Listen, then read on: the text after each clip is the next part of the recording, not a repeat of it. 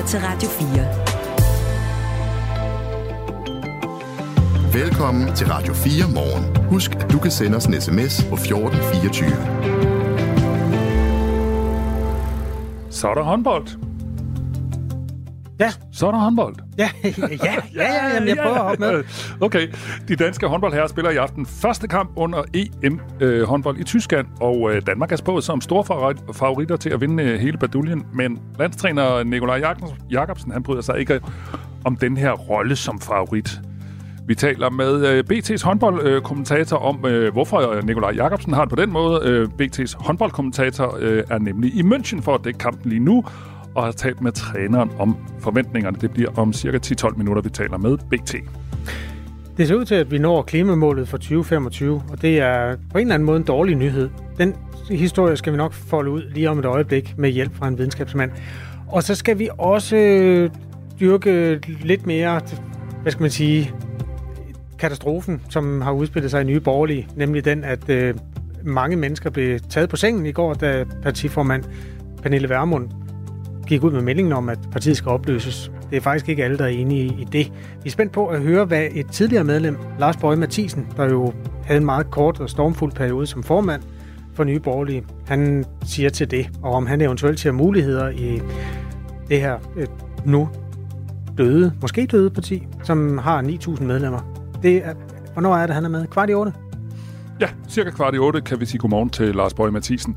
Og så har vi jo sat en lille ting i gang øh, her til morgen. Vi har prøvet at bede jer, der lytter med, om lige at skrive en enkelt sætning. Hvad var Nye Borgerlige? Så vi øh, for eftertiden kan forklare vores efterkommere, når de spørger, hvad var Nye Borgerlige, far? Jan, han forklarer, Nye Borgerlige var Pernille Vermunds fordomsfulde egotrip, så længe hun gad. Citat slut. Øh, Nye Borgerlige var den borgerlige politiske bastard, der blev født og drevet af frygt, og at menneskesyn og ordentligheden ikke vil savne, lyder det fra en anden lytter, der definerer sig som ordentlig. En tredje skriver, de kom, de så, de gik. Ingen navn, ingen nytte. Nej, ingen gavn, ingen nytte, står der i sms'en fra Johnny fra Kalundborg. De var sådan lidt kritiske alle sammen. Vi har også fået nogen, der var sådan lidt pænere. Lad os da lige sige det med det samme. Du kan skrive til os på fjorten fireogtyve, hvis du vil lave den der sætning, som folk kan bruge til at oplyse deres børnebørn om, hvad Nye Borgerlige var. Jeg hedder Kasper Harboe. Jeg hedder Michael Robak. Godmorgen. Godmorgen. Det her er Radio fire morgen. Klimamål bliver ofte omtalt som hensigtserklæringer, der ikke rigtig bliver nået. Men nu forventer regeringen faktisk, at vi når klimamålet for tyve femogtyve.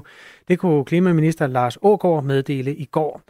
Baggrunden er en ny rapport fra Aarhus Universitet, der viser, at lavbundsjorderne, altså de her jordtyper, der indeholder, eller vådområder som enge og moser, der indeholder sådan ret meget C O to, udleder mindre drivhusgas end antaget. Lars Aagaard, han siger til T V to, at han godt kan forstå, hvis nogen synes, det lyder lidt mærkeligt. Det er klart, altså jeg er måske mig mest af alle, men jeg tror faktisk ret mange i Danmark ville ønske, at vi havde haft den her viden væsentligt tidligere. Men jeg bliver også nødt til som minister, og regeringen bliver også nødt til at respektere, at det er forskerne på Aarhus Universitet, der laver beregningerne. Og forskningen, det tager altså nogle gange lidt længere tid.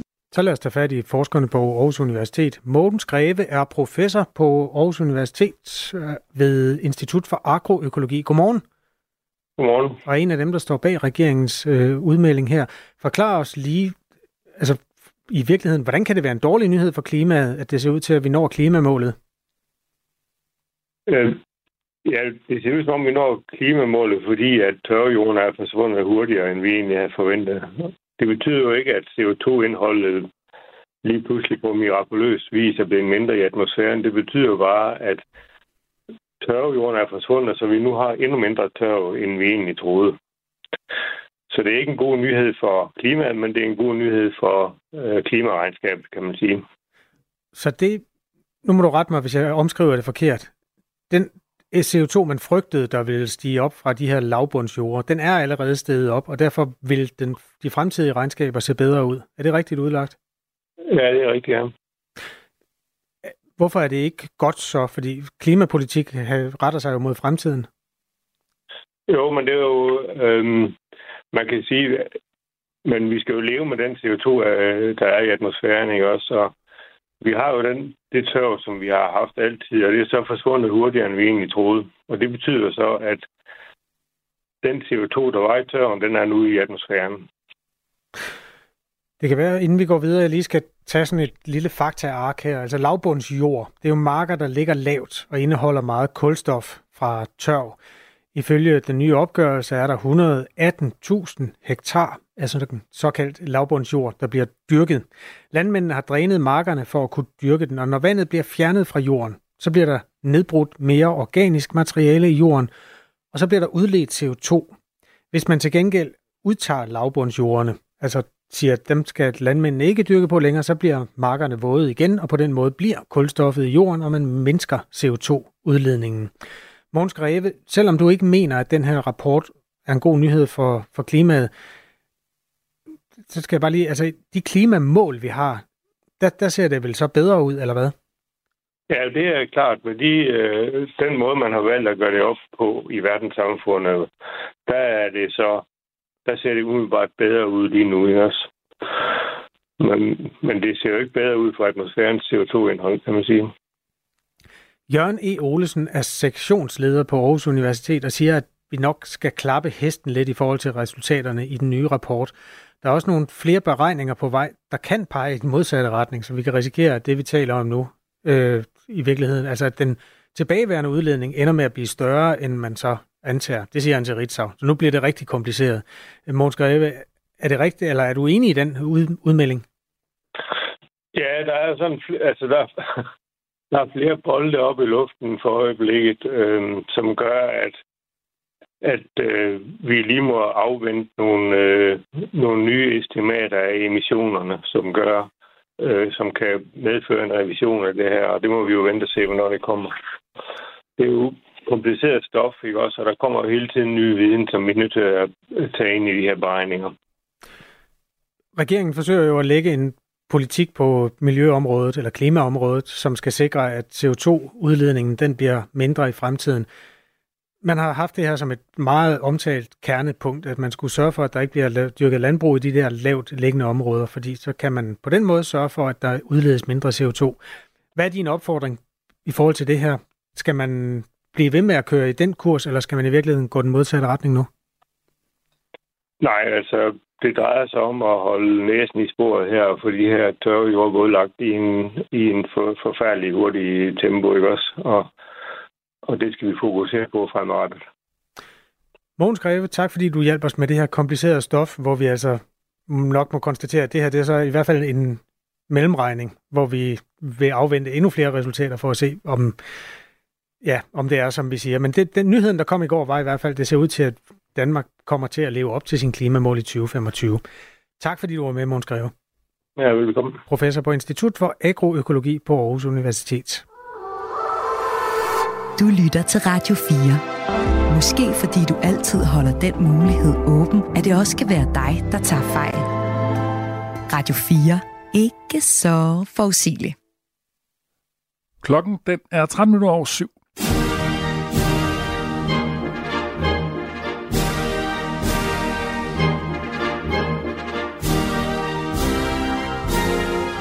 Meget højt, Michael. Er det? Ja, det er sindssygt højt. Jeg skruer lidt ned. Ja, tak. Det er også bare lige min lille kendingsmelodi til, at vi lige skal nu tale om den, øh, de forestående begivenheder på søndag. Vi taler jo rigtig meget om konger og dronninger og prinser og kronprinser og prinsesser og sådan noget mm. i de her dage. Dronningebonde.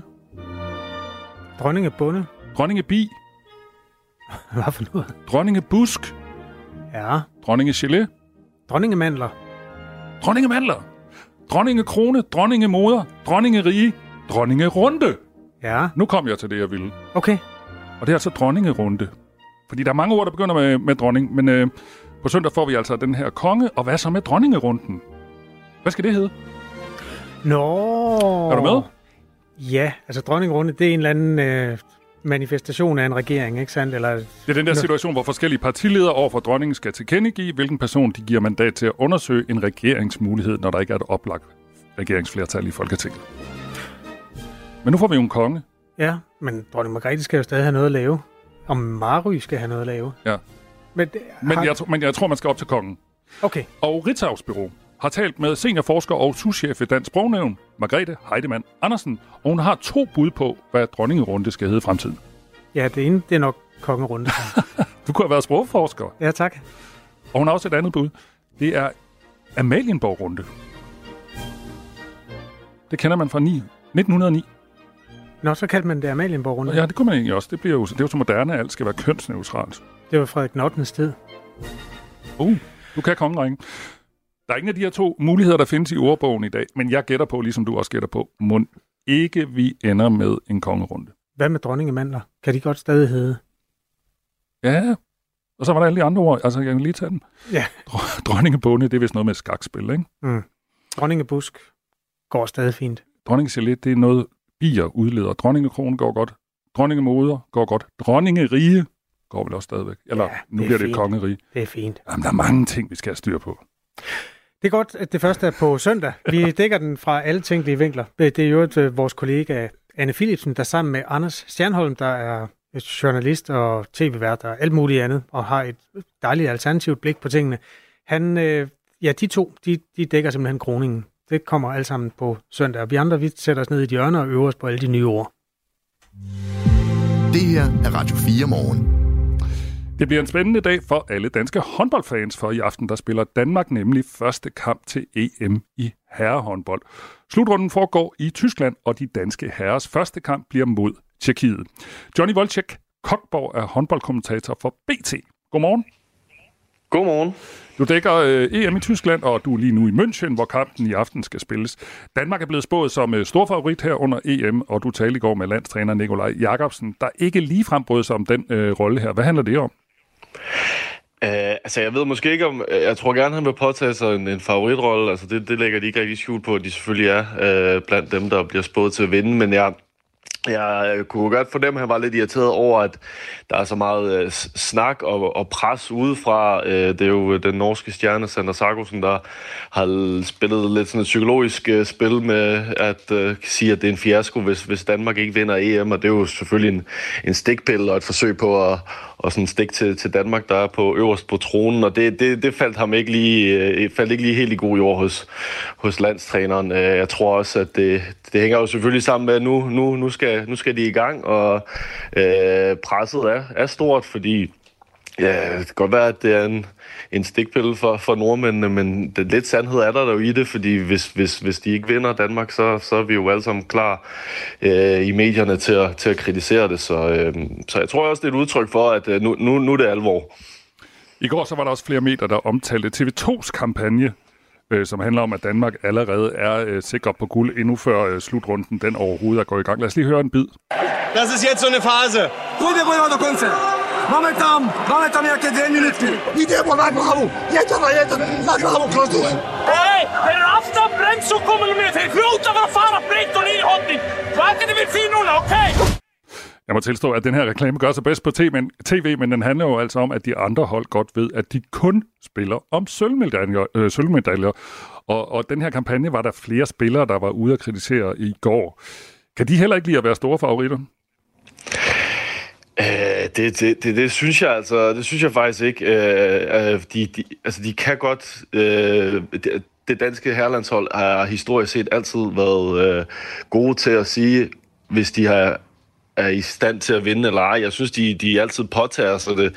De er, jeg kan jo se, at de har kaldt det respektløst, det her med, at, at T V to har lavet den her promo, altså fordi man ligesom nedvurderer øh, modstanderen. Altså, jeg, jeg ved ikke rigtig, hvad det er et udtryk for. Jeg, jeg kan ikke helt se, at det skulle være respektløst. Det er jo en, en rettighedshaver, der laver lidt, lidt lir. Jeg kan godt forestille mig, at, at, at øh, svenskerne og nordmændene sådan vil tolke det som et, øh, en, en hån, og måske bruge det som benzin, når de øh, øh, møder Danmark i en eventuel mellemrunde.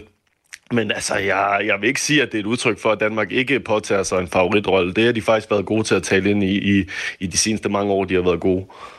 Vi har også talt med en dansk håndboldfan, der lige nu er på vej til München for at se kampen mod Tjekkiet i aften. Hun hedder Sanne Jensen, og hun sagde sådan her om sine forventninger, da vi talte med hende i går.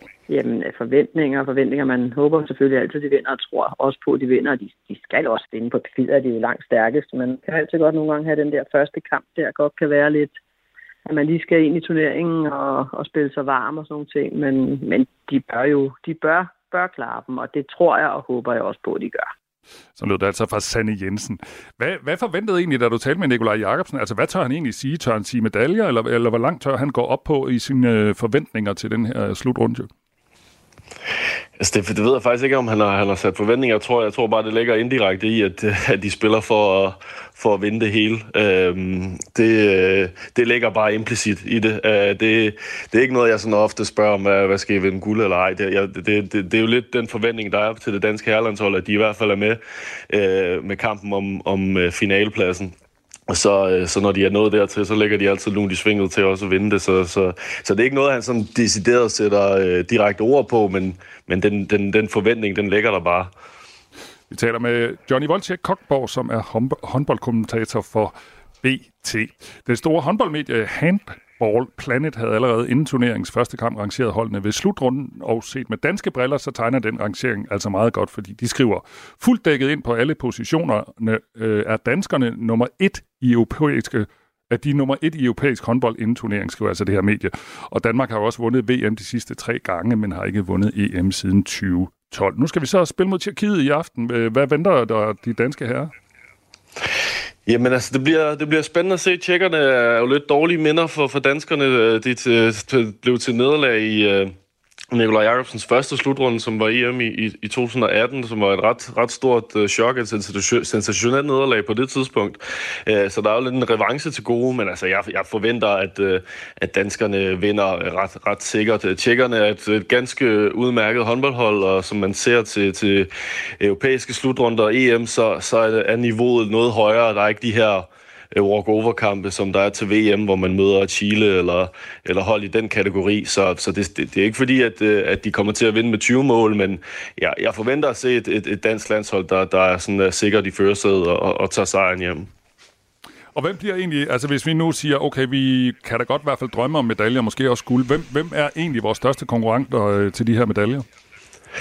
Jamen det er jo lidt uh, de usual suspects. Uh, Frankrig uh, er nok uh, den, den, den største uh, konkurrent, men så er der jo også uh, Norge og Sverige, uh, som, som gør det ganske udmærket, og som ligger lige i feltet bag Danmark. Uh, Men så er der måske lidt en, en dark horse, værterne for, for, for Tyskland. Altså håndboldmæssigt er det måske ikke den stærkeste trup, men jeg tror bare ikke, man skal underkende hjemmebanefordelen. Og især her i Tyskland, hvor at, lige nu er der meldinger om, at der næsten er udsolgt til, til alle kampe. Så, så jeg, tror, de, jeg tror også, man skal holde øje med dem øh, i høj grad. Mm.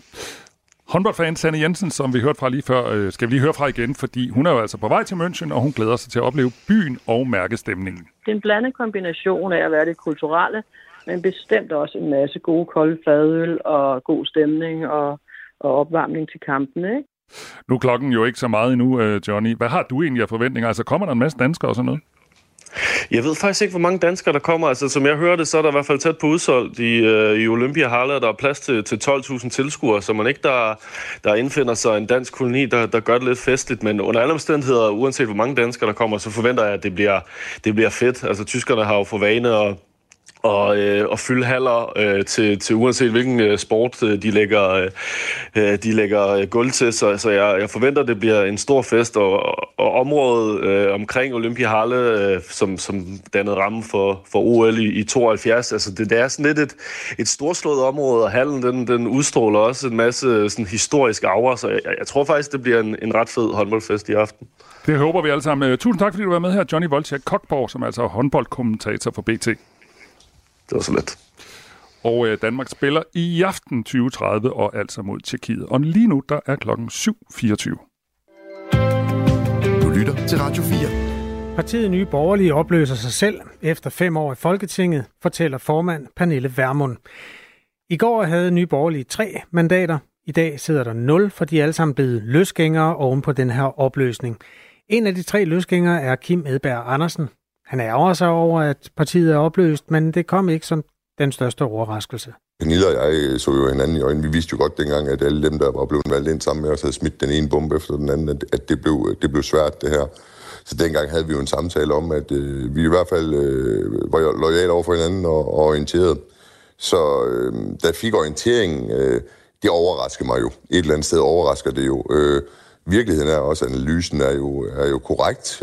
Vi, vi ender med, hvis vi bliver dumstædige og står i vejen for det, som vi egentlig begge to kæmper for, Øh, og så, så kan man jo enten vælge sit eget ego, eller det, der er bedst øh, for, for landet. Og så valgte vi det sidste. Øh, det, det kan jeg jo være stolt af.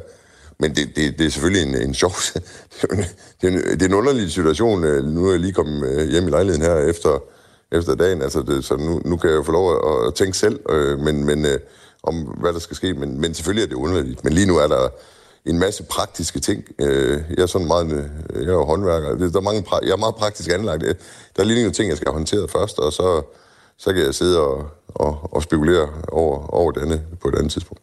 Nye Borgerlige blev født for ni år siden, og kom først ind med fire mandater ved folketingsvalget, siden ved øh, seneste folketingsvalg første november tyve toogtyve med seks mandater.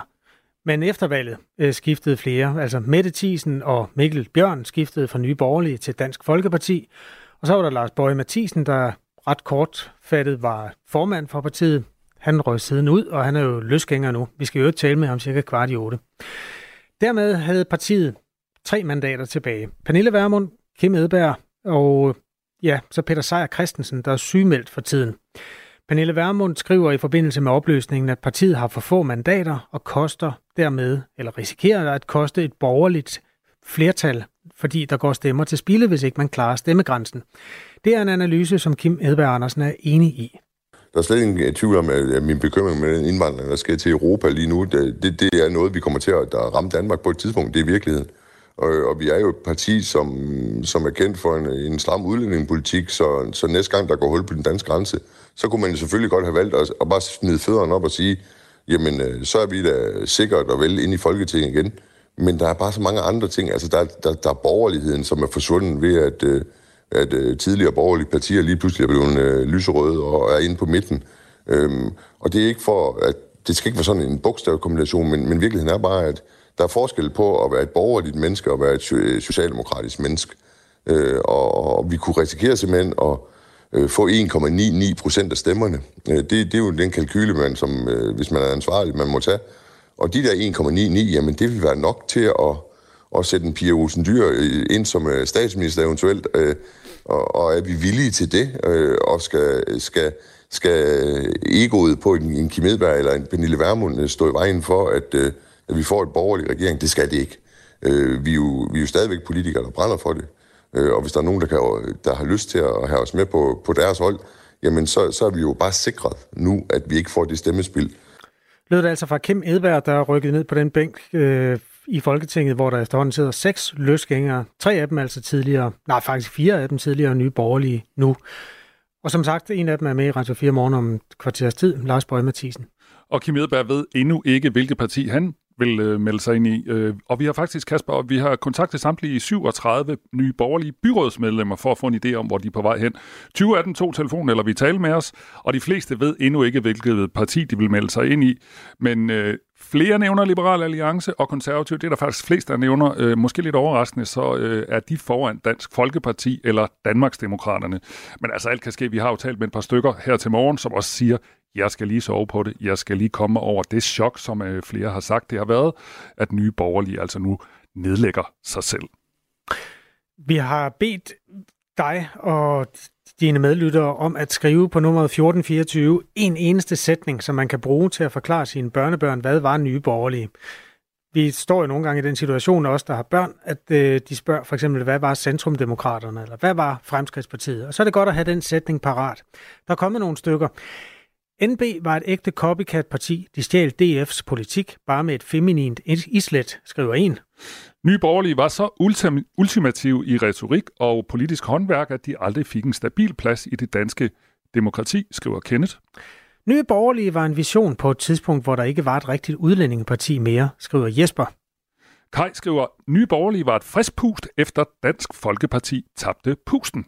Nu bruger vi meget datidsformen her, og det var også det, opgaven gik ud på. Men der er jo det interessante aspekt, at Nye Borgerlige ikke som parti betragtet er nedlagt endnu. Det er Folketingsgruppen, der har nedlagt sig selv i første omgang. For at partiet nedlægges, så skal der være to øh, ekstraordinære generalforsamlinger, hvor to tredjedele skal stemme for en nedlæggelse. Og det kan jo godt være, at nogen ser muligheder i de der ni tusind medlemmer, som der trods alt stadigvæk er. Vores lytter Marie Hjem skriver, hvad med Martin Henriksen, der troede, at Nye Borgerlige ville være hans største politiske comeback? Jeg ved faktisk ikke, om vi har talt med Martin Henriksen, men han kunne da også være interessant at tale med. Jeg læste en artikel med ham i går, hvor han sagde, at han var temmelig overrasket. Han har brugt både tid og penge på at køre kampagne for at komme i Europaparlamentet. Uh. Godt, men der er masser af tråde i den historie, vi skal nok tage fat i alle sammen hen ad vejen. Lige nu er klokken halv otte. Nu er der nyheder på Radio fire. Det danske rederi Hafnia har sejlet med russiske olieprodukter for en værdi på op mod to milliarder kroner. Sejladserne er foretaget efter, at krigen i Ukraine brød ud i februar tyve toogtyve, og sanktionerne mod russisk oliehandel blev indført. Det fortæller Danwatch i samarbejde med Ekstrabladet. På papiret er rederiet Hafnias laster fra Indien, men i virkeligheden stammer olieprodukterne fra det russisk ejede raffinaderi Nayara Energy i den indiske havneby Vadinar. Da olieprodukterne er raffineret i Indien, er det ikke ulovligt at importere dem til Europa, men handlen er alligevel med til at modarbejde hensigten med sanktionerne. Det vurderer sanktionsekspert Kim B. Olsen fra German Council on Foreign Relations. Rederiet Hafnia har ikke ønsket at give nogen kommentar til deres forretning med den russiske raffinaderi. Når kronprinsesse Mary på søndag bliver til dronning Mary, må hun undvære sin far. Marys toogfirs-årige far John Donaldson opholder sig i Australien, og der bliver han, oplyser kongehuset. John Donaldson har senest været i Danmark i tyve enogtyve, men da prinsesse Isabella skulle konfirmeres i tyve toogtyve, var han ikke med. Der udtalte kronprinsessen, at han er ved at være en ældre herre, og han er ikke frisk nok til at tage den lange tur tilbage til Danmark for en konfirmation. Marys far John Donaldson er født i Edinburgh i Skotland, men flyttede efter universite- universitetsstudier i matematik og fysik senere til øen Tasmanien ved Australien. Og husk, at hvis du vil have en ikke så forudsigelig dækning af tronskiftet på søndag, så lyt med her på Radio fire fra klokken tretten. Her er Anders Stjernholm og Radio fire Morgens Anne Philipsen værter på vores direkte dækning af den historiske begivenhed. De lover fuld fejring og hyldest af den nye konge, men også et kritisk og humoristisk blik på, hvorfor vi egentlig har et kongehus. Antallet af ældre over firs år stiger med næsten fyrre procent fra tyve fireogtyve til tyve tredive. Det betyder, at der kommer til at mangle nitten tusind medarbejdere i ældreplejen, hvis det nuværende serviceniveau skal opretholdes. Det viser en analyse fra magasinet Momentum, der udgives af Kommunernes Landsforening. Formanden for Kommunernes Landsforening, Martin Dam, mener ikke, at det vil lykkes at skaffe alle de manglende medarbejdere. Så er der jo ikke andet at gøre til sidst end at prioritere de medarbejdere, vi har, at, at de laver det, der er det vigtigste, øh, og så må der være noget, der, der går, går væk. Det er en melding, der bekymrer ældresagen, siger vicedirektør Michael Tejt Nielsen. Det er ikke nogen farbar vej at sige, jamen så må vi bare sænke serviceniveauet ude yderligere, fordi det er allerede helt under lavmålet. Altså det er jo en kæmpe alarm, der står og blinker, når øh, at øh, en meget, meget stor del af den voksne befolkning ikke har tillid til, at der vil være en ordentlig og værdig ældrepleje til dem, hvis de skulle behov for, få behov for det, når de bliver gamle. Ældreminister Mette Kirkegaard kalder i en skriftlig kommentar til Ritzau manglen på arbejdskraft i ældreplejen for en af vores tids største indenrigspolitiske udfordringer og en stor trussel for hele vores velfærdsmodel. Du kan få for hundrede tusind kroner mere elbil end fossilbil, når alle udgifterne ved at køre og eje bilen gøres op. Det viser en ny undersøgelse lavet af bilejernes organisation F D M, skriver T V to. Udgifterne til service og vedligehold er billigere til elbilerne, og F D M's undersøgelse viser desuden, at det også er billigere at låne penge til en elbil, skriver T V to.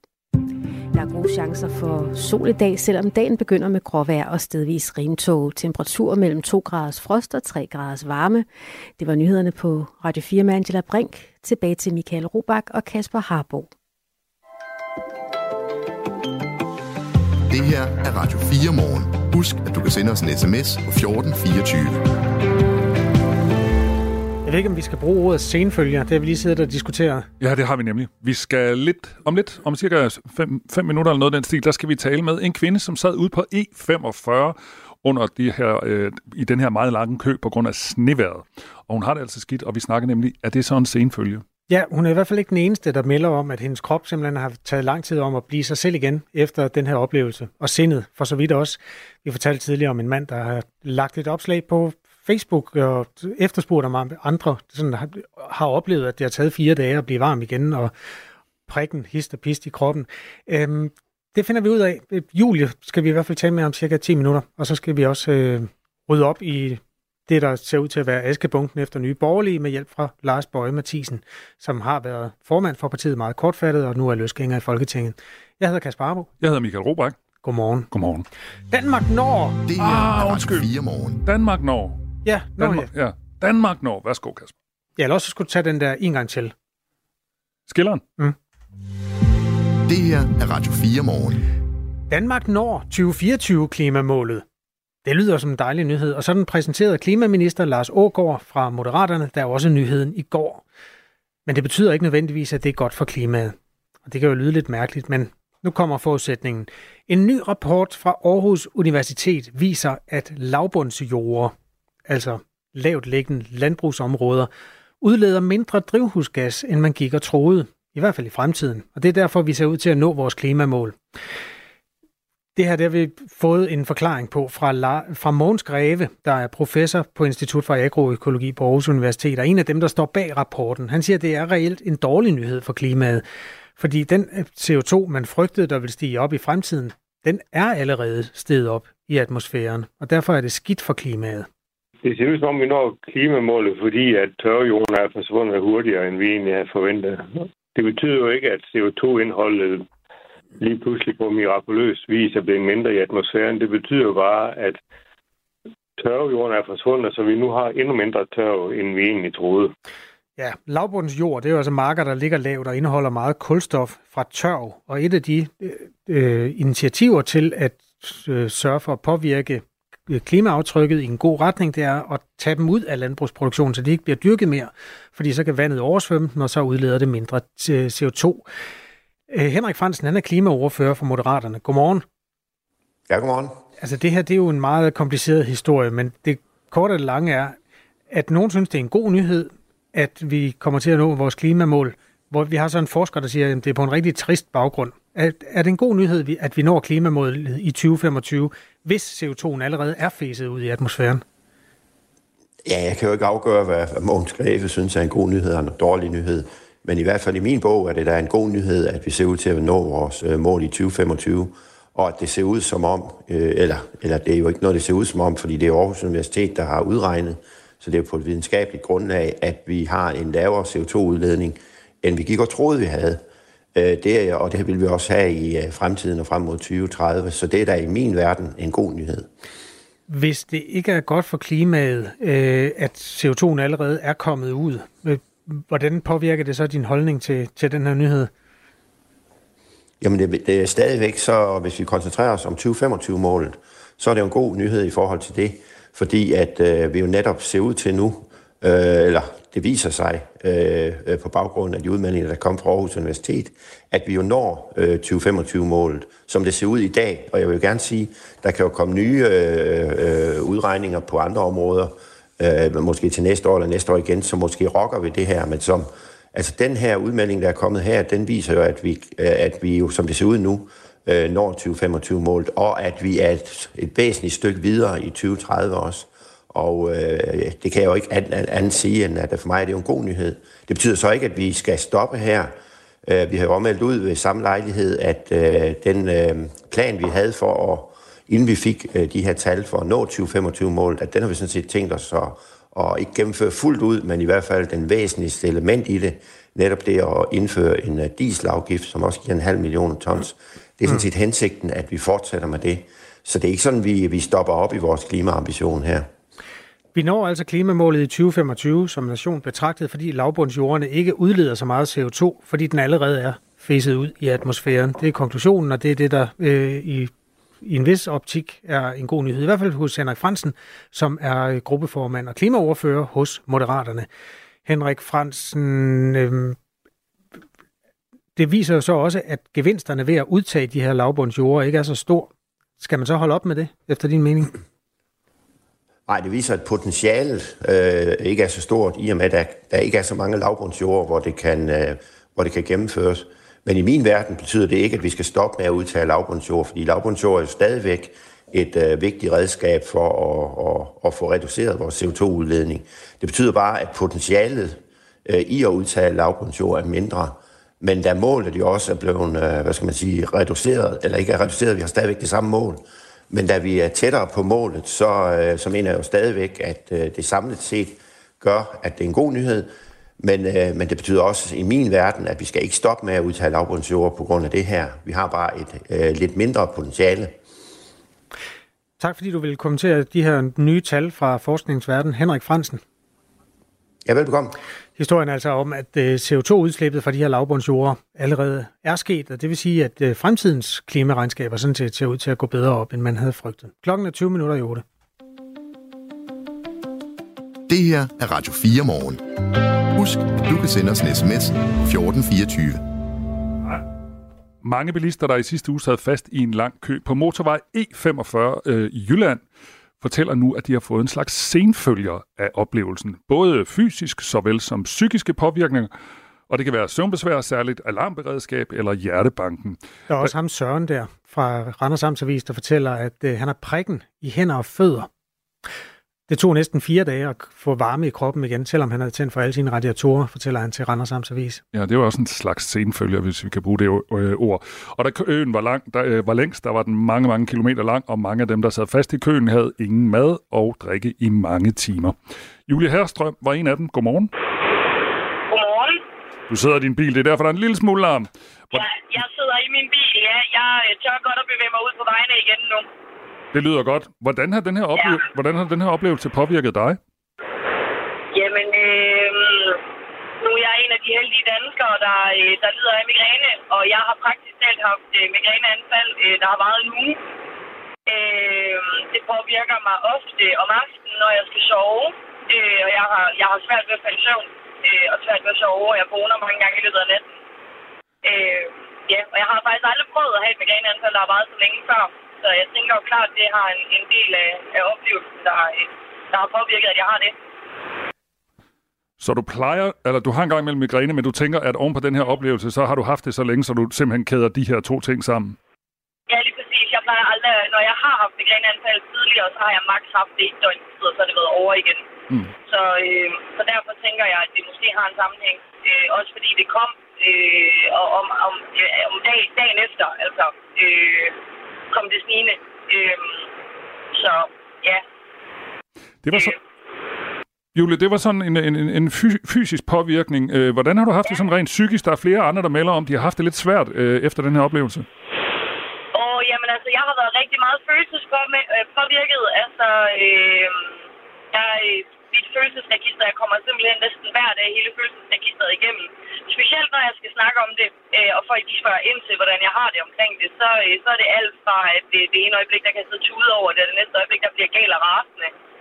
Øh, ja, øh, så er, er jeg i alarmberedskab, det er der slet ikke nogen tvivl om. Øh, jeg tænker over, at jeg skal have både noget mad og drikke med i min bil, hver gang jeg kører ud.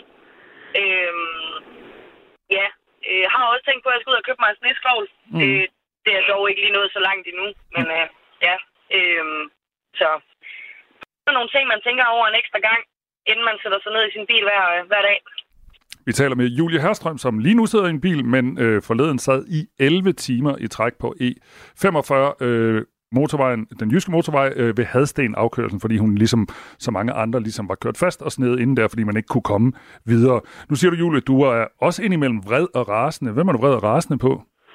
Jamen, øh, jeg er jo vred og rasende over det her med, at vi sad derude i så lang tid i uvished om, hvad, altså, hvad der sker. Øh, som jeg også fortalte jer i sidste uge, den her... Havde de bare øh, fortalt os, hvad, altså havde vi bare fået en melding på, hvad, hvad er det, der sker? Og, øh, og de gør, hvad de kan for at komme og hjælpe os, ikke? Øh, så jeg bliver vred på myndighederne, må man jo nok sige, øh, over deres håndtering af situationen. Og så bliver jeg vred over, at da jeg, inden jeg slap ud, ud derudefra, der fik det jo at vide, at der ikke var nogen, der skulle overnatte i deres biler. Men jeg vågnede jo op torsdag morgen til at finde ud af, at der var jo folk, der havde overnattet i deres biler. Så jeg blev også vred, blev også vred over det, ikke? Altså løgnhistorierne. De siger, at I kommer ikke til det her, vi gør det her. Men det var ikke den oplevelse, vi havde, da vi sad derude, og det var jo ikke det, der var realiteterne. Mette Nyrup er psykolog ved Ulykkes Patientforeningen, og hende har Randers Amtsavis talt med, og hun siger, at det er helt normalt, at kroppen reagerer i sådan en situation. Det er så i relation til historien om øh, en mand, der hedder Søren Dybdahl Hense, som har en anden form for reaktion på at have siddet så længe i sin bil, uden rigtig at vide, om han skulle komme hjem. Det er knyttet til en aktivering af alarmberedskabet, og der kan reaktioner efterfølgende være både fysiske og psykiske, siger Mette Nyrup her. Øh, Julia, har du egentlig været ved lægen efter den oplevelse? Det har jeg ikke, nej. Hvorfor ikke? Det har jeg ikke, nej. Øhm, fordi at øh, jeg jo nok godt ved, hvorfor jeg har den her reaktion, og, og nok også har det sådan, jeg har det jo okay. Øh, jeg skal bare lige øh, finde ud af at være i, at, at det her, det er sket, og, øh, og sandsynligheden for, at det sker for mig igen, er jo nok ikke særlig stor, fordi det er jo sådan en, man kalder en once in a lifetime, at man kommer til at sidde sådan et sted, ikke? Øhm, så jeg ved ikke rigtig, hvad min læge skulle gøre for mig. Øhm, nej. Alright. Så, ja. Nu sagde du, du ville ud og købe en sneskovl. Er der andre ting, du sådan, når du kigger fremadrettet, er der andre ting, du vil gøre anderledes? Øh, jamen altså, jeg er jo allerede begyndt at gøre noget anderledes i forhold til, at jeg altid har noget vand og, øh, og, øh, med i min bil, og jeg har altid nogle müslibars, nogle småspise til at ligge i min bil, øh, hvis jeg skulle sidde i sådan en situation igen. Fordi jeg var jo en af dem, der sad derude, uden at have noget til min bil.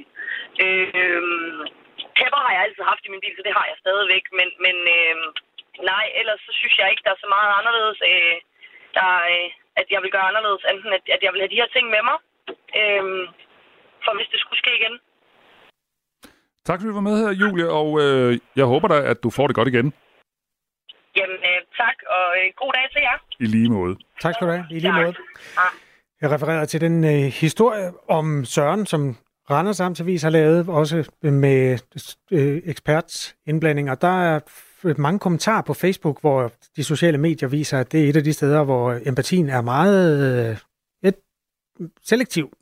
Arne er chef i et lokalt rengøringsfirma i Randers, han skriver under den her artikel, vi bliver vist sværere og sværere. Stop nu, det er hyleri, skriver Arne, rengøringschefen, og høster niogtres likes. Der er også Ingvar i lastbilen, der skriver, kan din bil ikke holde varmen, eller er du ved at løbe tør for brændstof?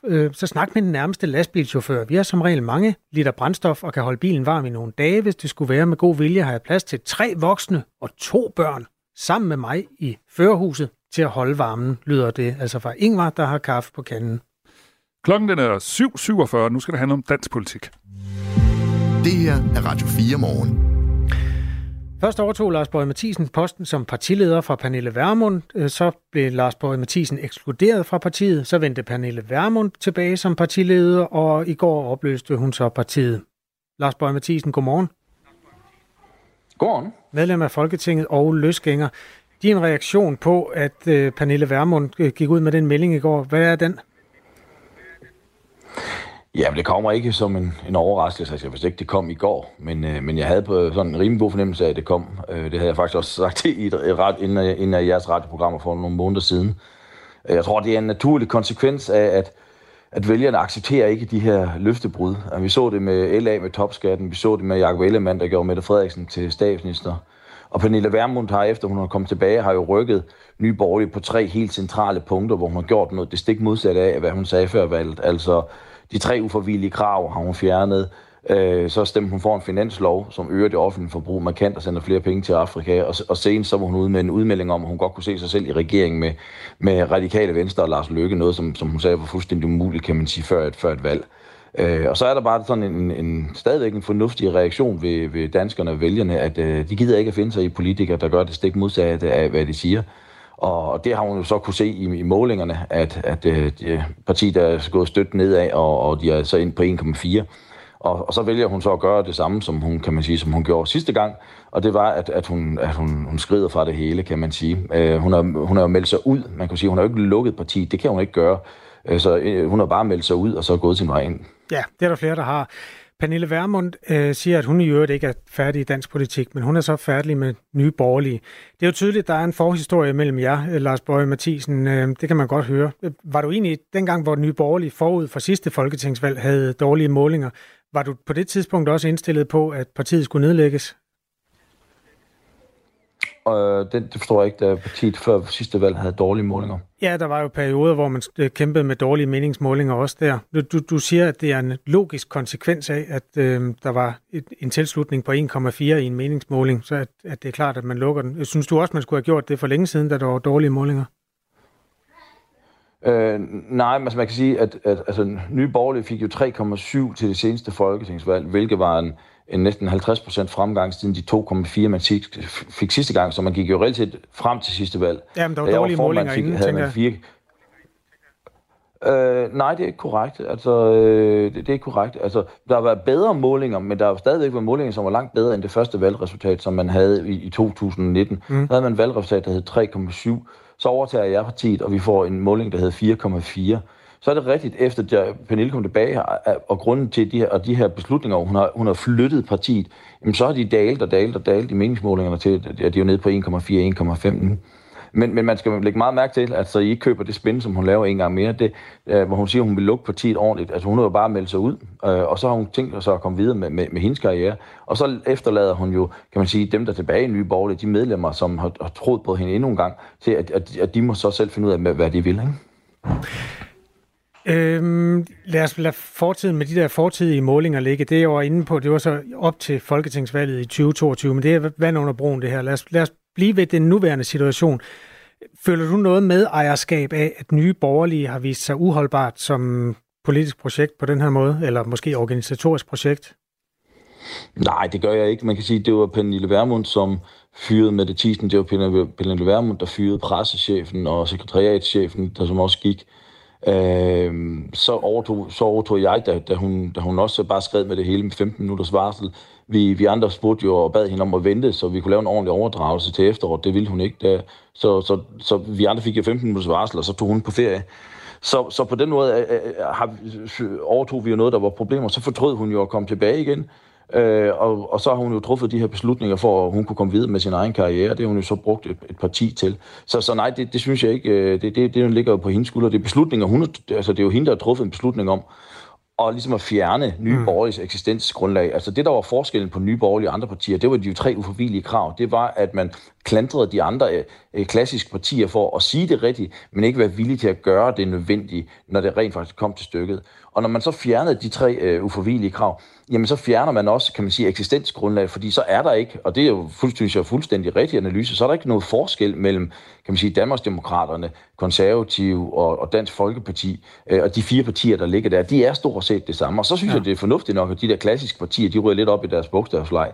Fordi det er jo rigtigt, der er jo mange, ikke, sige, Høj, der er mange partier, der er mange partier i, i Folketinget med bogstaver, men realt politisk, mm. så er der jo ikke ret meget mere end tre-fire partier, fordi altså Venstre og Socialdemokratiet er jo en symbiose af sig selv med S F som sådan haleben. Du skal nok få lov at analysere de andre partier, Lars Boje, men kan vi ikke lige snakke bare en lille smule om dig? Fordi det, det, din korte periode som formand, det der jo skilte vandene på det tidspunkt, det var jo, at du krævede et stort beløb, som man ikke ville bakke op, eller som man ikke ville være med til. Og det var en af grundene til, at du endte med at forlade partiet. Det, der skete på det tidspunkt, er der noget i dine efterrationaliseringer omkring det, der gør, at du så også tænker, det kunne være, at Nye Borgerlige havde stået stærkere, hvis jeg havde gjort noget anderledes? Nej, men det er, det er jo faktuelt korrekt, det som du siger.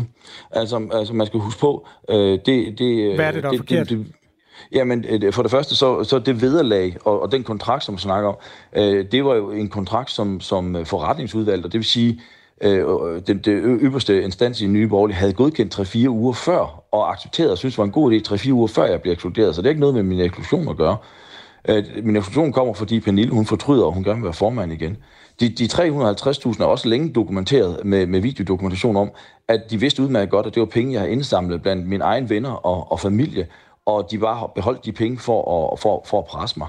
Så det er jo ikke korrekt, at, at det var noget at gøre med, med, at de ikke ville acceptere en kontrakt. Den kontrakt der havde, var vi alle sammen blevet enige om tre-fire uger, før jeg blev ekskluderet. Men de tre hundrede og halvtreds tusind af partiets midler, som tilhørte din personlige øh, indsamlingskampagne, det er jo så dem, der skilte vandene. Det, der egentlig er spørgsmålet, det er, var der noget, du ville have gjort anderledes, hvis du sådan vidste, hvor det her det bare hen? Sådan, når, når vi nu sidder nu og, og kigger på et parti, der tilsyneladende har for svært ved at overleve? Ja, men nej, og, det, og igen, så vil jeg gerne lige have, for det er ret vigtigt, at I ved medier, I rent faktisk bringer det, der er faktuelt korrekt. I, I, de tre hundrede og halvtreds tusind har partiet erkendt, at det var midler, som jeg har samlet ind blandt mine venner og familie, og ikke var mm. deres midler. Så det er jo ikke ja. partiets midler, jeg forsøgte at få. Det var sådan set mine egne midler, som jeg synes, det var ganske rimeligt at rådet over, hvilket som alle andre politikere også gjorde. Og det er vel dokumenteret, og fakta, og fakta ligger derude. Man kan bare se den video, hvor de erkender, at det, det ved de udmærket godt, men de var nogle penge, de beholdt, fordi, og så kunne de bruge det til at presse mig. Der var nogle diskussioner om økonomi. Der var også en uopsigelig kontrakt på fire år og sådan noget, som skilte vandene, og som man efterfølgende har været meget uenig om udlægningen af. Lars Boje Mathiesen, er der noget, du tænker, du kunne have gjort anderledes, eller tænker du, at du, du gjorde alt rigtigt, nu hvor man kigger på et parti, som jo ligger lidt sørgeligt og, og er brændt sammen? Jamen igen, så siger du noget, der er faktuelt ukorrekt. Og, og det er simpelthen dårlig journalistik, I ikke sætter ind i fakta. Kontrakten var ikke uopsigelig. Og jeg har lagt kontrakten frem, og hvis I journalister I har lavet jeres arbejde, så har I også kunne se, at den kontrakt, den nok ikke var uopsigelig. Men igen, så har du nu siddet og fremført de tre løgne, som Nye Borgerlige de kom med omkring mig dengang. Dem har du bare lige fremført nu, som om det var sandheder. Det er vanvittig ringe journalistik, at I ikke tjekker op på, om det I rent faktisk står og påstår, at det er faktuelt korrekt. Du skrev på Facebook, at det, lagt... der taler om et fireårigt setup. Skal vi bruge det på det udtryk så i stedet for at kalde det uopsigeligt? Det, der, det var en det var en, en fire det var en fireårig kontrakt, som selvfølgelig godt kunne opsiges, øh, og, og det var det, som, som forretningsudvalget synes var en god idé, og som jeg også synes var en god idé. Og fire uger før jeg blev ekskluderet, var der ikke noget problem med, at det var sådan kontrakten, der var sat op. Okay. Lars Boje Mathiesen, jeg er ked af, hvis du ikke synes, at det er blevet formuleret på den rigtige måde, øh, og at det er en dårlig behandling, du får.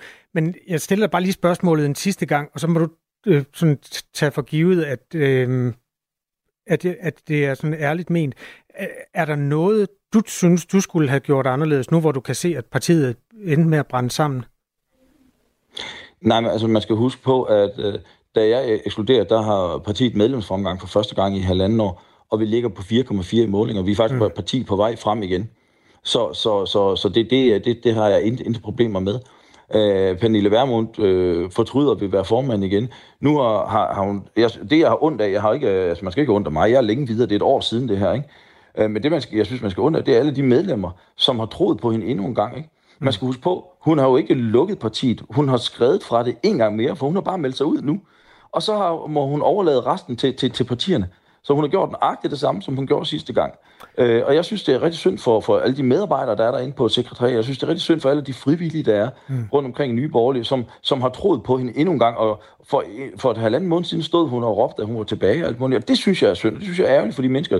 Og jeg kender jo mange af dem. Det er nogle, jeg har arbejdet sammen med i syv år. Ja. Syv år og sådan nogle ting. Og, og de, dem har jeg sympati for. Og det synes jeg er, er synd. Okay. At, at hun har brug for at lave sådan et, et, et spin for, at hun kan komme videre med sin politiske karriere. Det, altså sådan nogle, sådan nogle mennesker har ikke den store respekt for. Nej. Godt, Lars Boje Mathiesen. Der ligger ni tusind medlemmer og venter på at blive samlet op, øh, fordi det er jo ikke lukket, som du er inde på. Organisationen eksisterer sådan set endnu.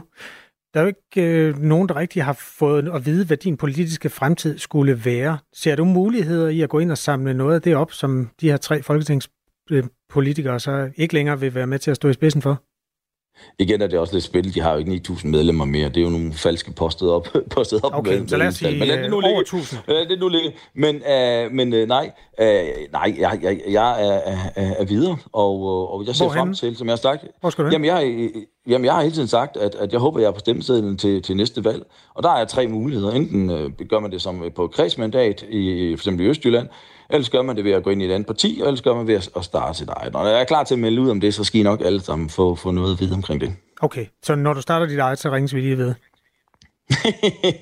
Jeg vil altid gerne snakke med jer, men jeg vil anbefale jer, at næste gang I sætter jer lidt bedre ind i fakta, i stedet for at bare viderebringe de, de, de spindeløgne, som man øh, forsøgte på for et år siden. Fordi de er blevet veldokumenteret, at det var øh, løgne, og så der synes jeg, I skulle sætte det lidt bedre ind i tingene til næste gang. Øh, Lars Boje Mathiesen, det er altid en fornøjelse at have dig med i radioen. Ha' en god dag. Tak for det. Ha' det godt. Hej. Klokken er halvandet minut i otte.